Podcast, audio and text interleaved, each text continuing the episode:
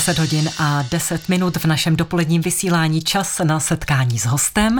Dnes je jím Jiří Kříž, historik a také kurátor sbírek Muzea a Galerie Severního Plzeňska v Mariánské Týnici. Dobrý den. Dobrý den. Tak Mariánská Týnice, to je překrásné místo, patří ke skvostům barokní architektury, tak se o ní mluví. O její historii i současné podobě se tedy mluví často, ale co mě osobně velmi potěšilo, a možná, že se o tom málo ví, tak je fakt, že součástí prohlídkového okruhu je také národopisná expozice. A v loňském roce bylo téma tradice folkloru na severním Plzeňsku docela důležité, je to tak, vidíte?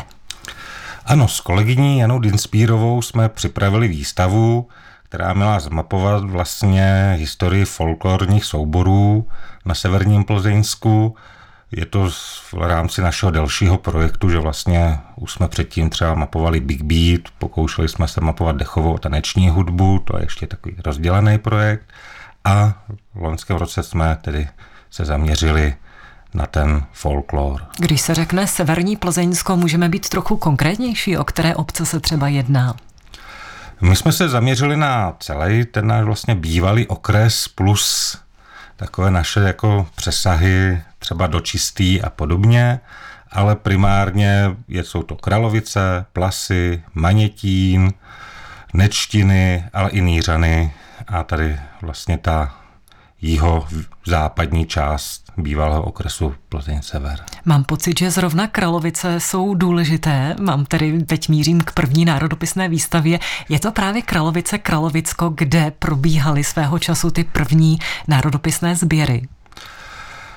Ano, vlastně už na konci toho devatenáctého století, když se chystala v Praze velká národopisná výstava českoslovanská, tak jeden z těch okresů, který se do té přípravy zapojil, bylo Kralovicko. A vlastně v Kralovicích na konci srpna osmnáct set devadesát čtyři byla velká výstava.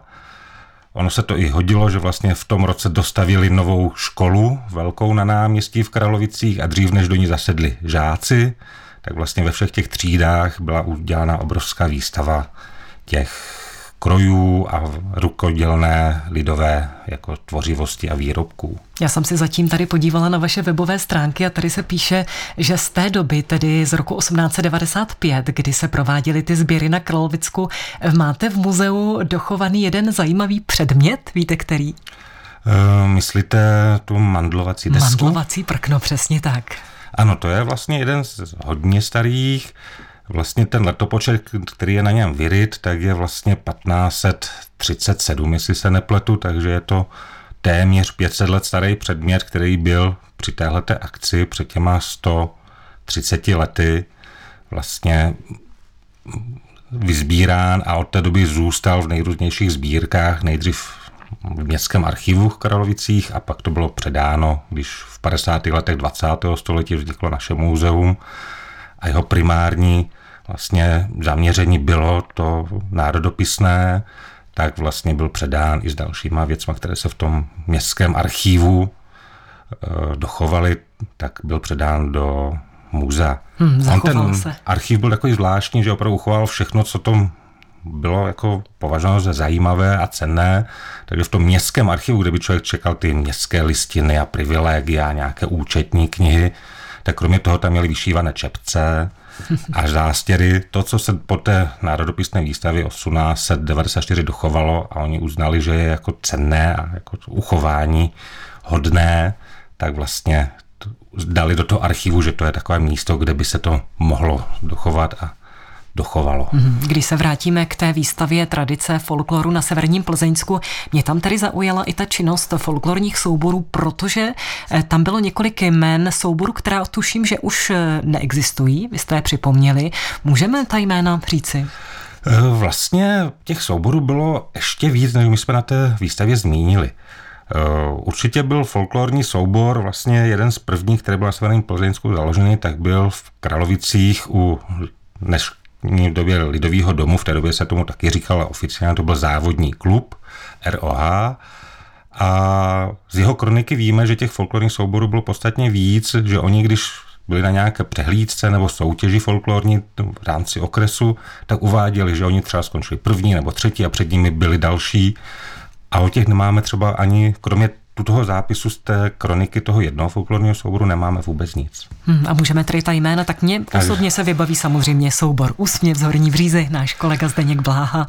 Samozřejmě, to je největší hvězda a myslím si, že klenot nejenom severoplzeňský, ale jsou to soubory Úsměv Máj, ty jediné dva fungují dodnes. Ale byly i soubory právě v Chříči, byly soubory v Manětíně a byly dva soubory v Kralovicích právě u toho závodního klubu a vlastně v rámci strojní a traktorové stanice. V Třemošné možná ještě Úsměváček, ten vlastně patří k Úsměvu. Úsměváček z Třemošné, ten patřil pod Základní uměleckou školu, kde ho vedl tehdejší ředitel a vlastně vedoucí kapely Úsměvu, pan Novák, takže ten tak jako lehce souvisí, ale byl jako samostatnou jednotkou. Tak výstava ta sice skončila, ale přednáška vlastně na úplně stejné téma, tak ta se připravuje. Připravuje se na poslední lednovou sobotu a o ní si budeme povídat hned po písničce. Naším dnešním hostem je Jiří Kříž, historik a kurátor sbírek Muzea a Galerie Severního Plzeňska v Mariánské Týnici a my jsme slíbili pozvánku na přednášku, která se připravuje, tedy přednášku Tradice folkloru na Severním Plzeňsku a dívám se na plakát, jako hlavní jméno přednášejícího tam figuruje právě vaše jméno, tak nás prosím pojďte pozvat, kdy a kde přednáška proběhne. Tak přednáška proběhne dvacátého sedmého ledna V, v patnáct hodin v malé obci Nebřežiny, je to hnedka vedle Plas, velice malebná vesnička na břehu řeky Střely, kde je velice aktivní spolek místních občanů, který pořádá nejrůznější akce a jednou z nich tedy bude i tahle tam přednáška, na kterou, o kterou mě požádali a bude vycházet vlastně z informací, které jsme získali pro naši výstavu. Ano, na to jsem se právě chtěla zeptat, zda bude vycházet z té výstavy, takže bude. Při té výstavě nebo potažmo i při té přednášce, z jakých pramenů jste vycházel? Tak vy jste kurátor sbírek v Mariánské Týnici, tak asi sbírky muzea u vás, ale nebo i někde jinde? Vycházeli jsme převážně z našich sbírek, co vlastně naši předkové, zakladatelé i toho muzea vlastně v tom roce devatenáct padesát dva dali dohromady a postupně se tam nashromáždilo nejrůznější právě ať už textilní nebo i písemné prameny k těm jednotlivým souborům a my jsme je doplnili výrazně o vlastně, vyspovídali jsme pamětníky, kteří ještě vlastně pamatovali nebo sami byli jako součástí těch nejrůznějších souborů. Přemýšlím, zda se tak nějak obecně ví, jak vypadá kroj Plaska nebo proj, kroj Kralovicka. Máte ve vašich sbírkách něco takového k vidění? Um, určitě máme, ale bohužel celý původní plaskej, kralovický kroj ve sbírkách nemáme, to je snad jenom Národní muzeum v Praze má.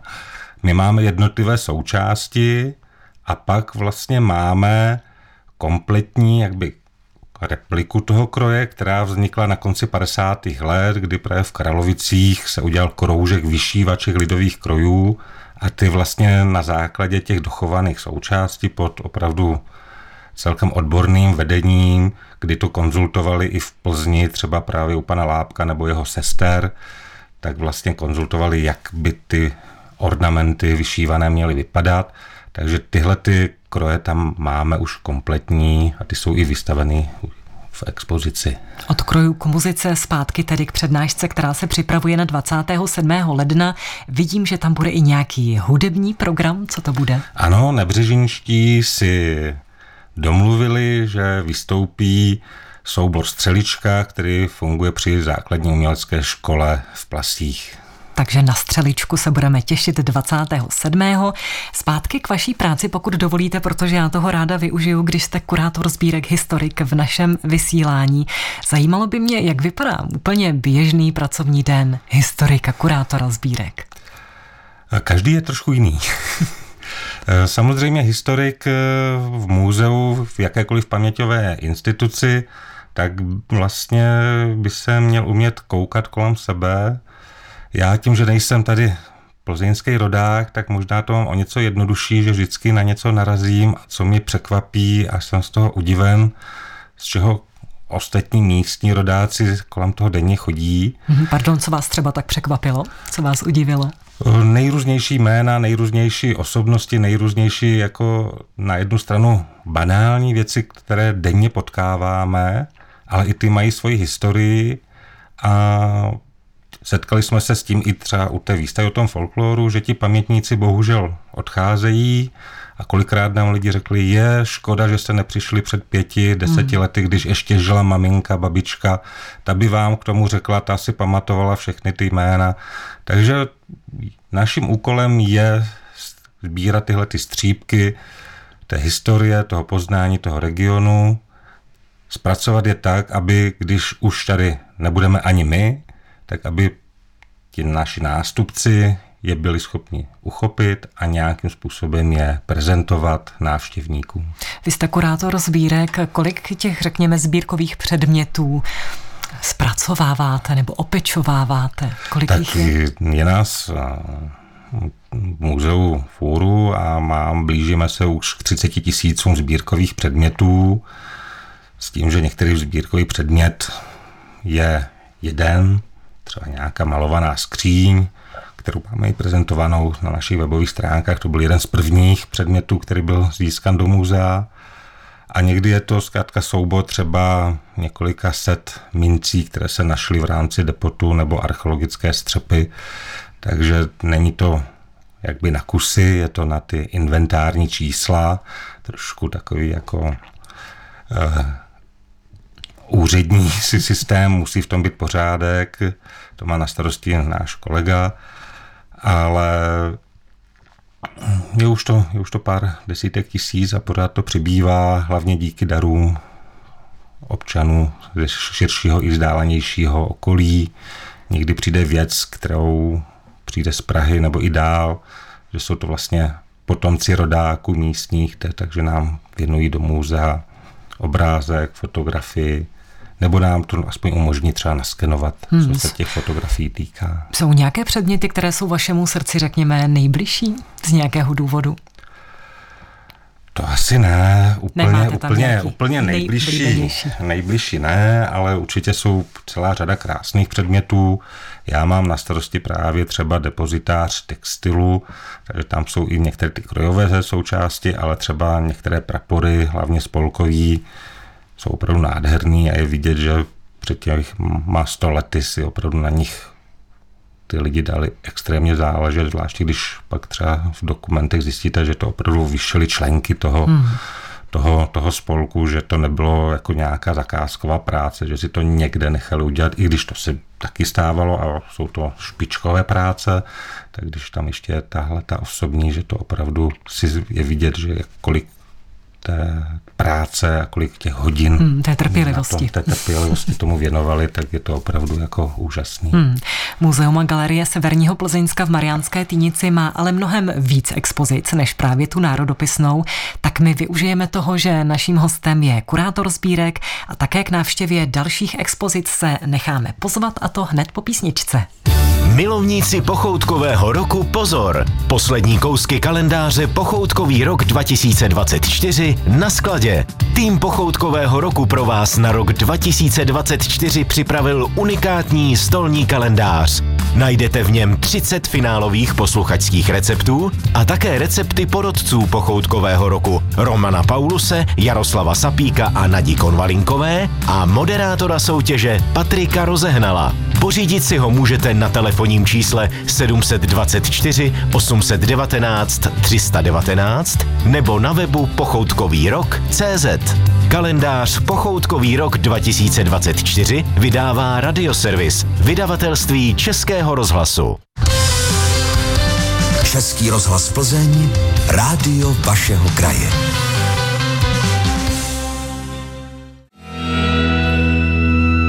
Hostem v našem dopoledním vysílání stále zůstává Jiří Kříž, historik a také kurátor sbírek Muzea a Galerie Severního Plzeňska v Mariánské Týnici. My jsme slíbili, že se musíme zmínit také o dalších expozicích a okruzích, řekněme, právě ve vašem muzeu, aby to nevypadalo, že je to jenom národopis nebo jenom folklor, zdaleka ne, vidíte.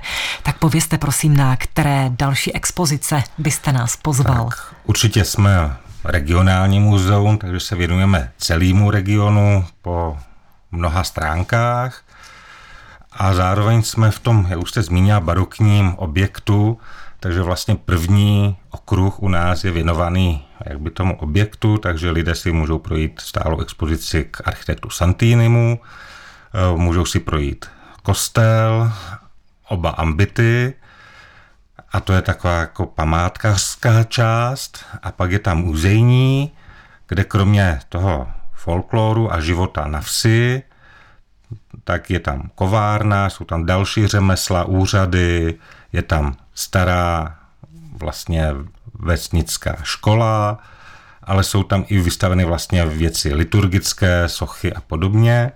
Což si myslím, že teďka se kolegům velice podařilo, tak je nový projekt Muzeum všemi smysly, takže nejenom ti, co se chtějí dívat, ale i ti, co chtějí šahat, mm-hmm. ale i čichat nebo poslouchat. Co se u vás tak dá čichat? To mě zaujalo. To se přijďte podívat. Je to opravdu projekt, který se realizoval na konci minulého roku, a je to projekt zaměřený vlastně na děti, takové hraniční, předškolní, počáteční školní věk, takže jestliže máte takovouhle drobotinu, přijďte se podívat a můžou si vyzkoušet, jestli jim funguje čich, jestli poznají hmatem různé předměty a vyzkoušet si některé další atraktivnění, nejenom aby se mohli koukat nebo tam klekat na, na tabletu, což už bylo dřív, ale aby zapojili i ty další smysly, aby ten hmm. jejich zážitek byl komplexnější. Teď jste nás nalákal, asi je důležité říct, že otevřeno máte celoročně? Otevřeno máme celoročně, teďka v tom zimním období jenom přes všední dny, tedy pondělí až pátek od devíti do tří, ale vlastně jakmile začne taková ta klasická sezóna turistická od konce března, tak už budeme mít otevřeno úterý až neděli, v pondělí míváme zavřeno a otevřeno je vždycky od devíti minimálně do pěti hodin. Dívám se na ty okruhy, na ty expozice, na to všechno, co se u vás koná. Představuji si, že se u vás dá strávit krásný celý den. Je to tak? Máte zkušenosti, že určitě, lidé k vám takto jezdí? Určitě několik hodin, protože expozice jsou doplněny i videoprojekcí, kde je k výběru několik filmů, které si můžete podle svého uvážení pustit. Jak jsem říkal, jsou tam tablety s databázema, ať už právě o folkloru, nebo o historii jednotlivých sídel, nebo o dějinách umění. Takže když začnete si tam vyhledávat nějaké věci i na těch tabletech a podobně, tak určitě tři, čtyři hodinky intenzivní činnosti tam strávíte.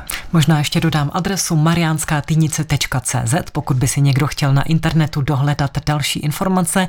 My děkujeme za pozvánku k vám do Mariánské Týnice a na závěr dnešního povídání vás poprosím, abychom ještě jednou zopakovali termín té přednášky, na kterou jsme zvali, tedy Tradice folkloru na severním Plzeňsku. Kdy, kde, ještě jednou. Takže kdo by chtěl slyšet přednášku mojí a vidět vystoupení souboru Střelička z Plas, takže dvacátého sedmého ledna v Nebřežinech od patnácti hodin v místním pohostinství. Moc děkujeme za pozvánku, přejeme, ať se přednáška vydaří a zdravíme také všechny do Mariánské Týnice.